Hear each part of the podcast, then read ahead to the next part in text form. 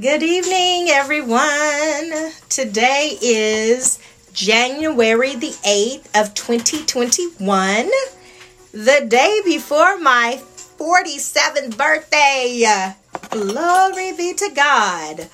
Um, however, I decided to come on here on the Dear Future Hubby podcast, and I wanted to just chat with y'all for a moment. However, I just realized that I left an item behind. So if y'all would please bear with me for a moment, I am going to step away, enjoy the music, and I'll be right back. One moment.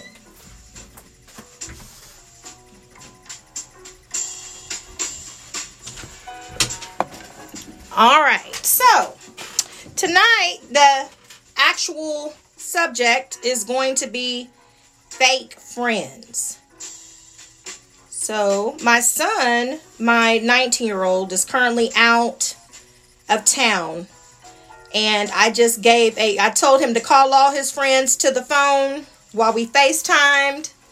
And I had a conversation with his friends about friendships and the importance of, at this age, 19, 20, the earlier years, forming those friendships and how crucial they are um, as we get older. And so my prayer is that my future hubby has a couple of those lifetime friends where he can piggyback off of them. And anytime that we may go through a rough patch in our relationship he'll be able to call them. But i pray that they're men of god. I pray that they're great accountability partners. I pray that they literally have a reverence and respect for marriage so that whenever and because I know it's you know bound to happen. I've been married before, so I know how it works. But someone that can pray us through, someone that can pray him through when he doesn't quite have the words that to say to me, doesn't know how to say you know, something to me, or he doesn't know how to mend a broken situation. My prayer is that those friends of his are great and dear and can see the value of our union and want to will us toward the greater good. And so I thought about fake friends because hopefully, while God is pruning me and developing me into the wife that He wants me to be, that He is doing the same for my future hubby. And I'm also hoping that the fake friends fall by the wayside um, because you don't need the type of friendships that whenever the going gets rough, they're trying to put a bug in your spouse's ear, like, hmm, you know, it's the grass is greener over here, you know, or did you try such and such? Have you called such and such? And, you know, not those type of friends that'll kind of invite chaos into your relationship instead of encourage peace to be in your relationship. And so I thought about a poem that I wrote about fake friends. So I'm going to talk about that for a minute after I read the poem. I hope y'all are having a wonderful day, by the way. so it's called Fake Friends. This is from my book, my poetry book, A Strong Will Mind Healing Scars Over Time Through My Poetry. And I am Teresa Reese, your host on tonight. Have you ever had friends who were real fake? When it came to you, promises they would break. But for them, they always wanted something done. A gift to this world, they thought they were the ones. They acted as though they were your closest friends, and if you needed anything, that you could count on them. But little did you know, they had tricks up their sleeve, and instead of be there for you, they would use you and leave. Their intentions towards you were never pure, although you saw the signs. You proceeded and ignored them because you wanted to believe that they were a true friend indeed. But as it turned out, your friend was your enemy, proving in the end to be a wolf in sheep's clothing, a fake friend. How many of us have them? So that is my poem, Fake Friends. And I just wanted to touch on that because when I go over the journey of my life, I start to realize that there have been seasons in my life that I did have fake friends.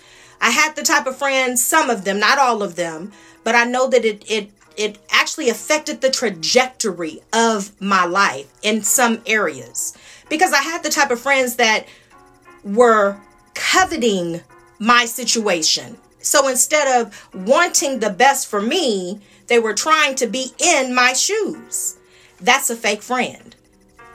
We don't need fake friends going into wedlock because we need the type of people that are going to be wanting us to succeed in our endeavors to be married and to stay married in holy matrimony.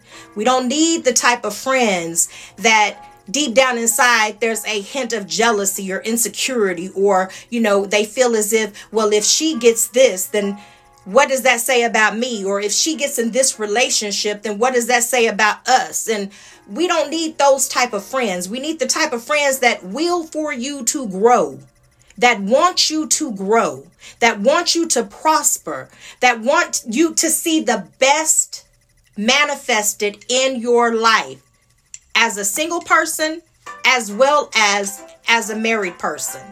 And so I hope that as I am going through the process of pruning from my past and growing into the woman that I believe I was predestined to be before I got caught up in all the distractions and the mess and the a whole bunch of chaos. Uh, however, my prayer is that as I'm going through that, that God has weaned and literally pruned and cut. Weaned is not the right word, so let me take that back. That God has pruned and cut off and deadened any residue of fake friendship that may be surrounding me. And if He hasn't, I pray by the time that I meet my future husband that that is something that has been dealt with because that's the worst feeling y'all for you to have who you consider your best friend or your close friend or someone that you would pretty much lay your life down for for you to find out later that they were eyeballing your man the whole time. You know, that it doesn't make you feel good when you figure it out and you're just like, "Oh, so when I was over here thinking that we had a solid friendship, you were like Judas Iscariot and you was kissing me on the cheek, but the whole time, honey, you wanted what I had. That ain't cool. So I'm hoping that the person that God is ordaining to be in my life, that he is surrounded by the type of men. Not only that, night, because it doesn't just go for the women, y'all goes for the men too. So hopefully they'll be the type of men that don't have a lustful demon in them and don't look at his spouse like, huh, you know what I can do with that? I could do this. You know, I need wholesome people around me. that is my desire. I need wholesome people around me, and I'm sure he wants wholesome people around me too. And I need wholesome people around him as well. And so, what I told my son was, you can have fun. You can have a lot of fun. Just make sure that the fun that you have, it's clean fun things that you can look back on and you can reminisce about. And you can you know y'all can talk about it joke about it. You you know you're building that camaraderie with each other. You're building those memories with each other. That's what helps to solidify your friendship. Death is going to come to us all. I'm like when you have your friends those are the people that rally around you when you experience the the valleys of life those are the type of people that when you feel like giving up, you can pick up the phone and they say a couple of words and you're like, you know what? I'm going to stay in the race because you went it with me, boo. You know what I'm saying? Those are the type of friendships that is just like, you literally are like, I can weather just about anything as long as I know that I got you in my corner. Those are the type of friendships that are worth nurturing and, and, and loving on and making sure that you feed into and making sure that you make them, them a priority. Um, because those are the types of friendships that are going to help you to sustain through trials and tribulations of life. And so I'm sure I probably said an earful to my, my son and his friends, and I'm sure they were like, uh, we came out here to have fun. We did not come out here to get a sermon. But the way his mama is set up, I just wanted him to know that I'm proud of the friends that he has chosen. Um, I might not be so proud about, you know, the love of his life, but I'm, I'm I am proud about his friendships. and so um so pretty much it's like even in knowing that, it just knowing that, you know, y'all keep doing what you're doing. Keep building those memories. You know, try to do it safe because COVID 19 is real. COVID 19 ain't no punk. So just try to do it in a clean and sanitized way, but have lots of fun. Have lots of fun. Don't bring nothing back to me. I don't want COVID. I don't want it. but um so yeah so i just i wanted to come on here just to talk about friendship because i feel like friendship is important um, I feel like friendship is critical. And I also feel like having fake friends could truly end something that could be that could have been meant to last a lifetime if you are surrounded by the wrong type of friends that don't mean you any earthly good. Probably don't mean you any heavenly good either.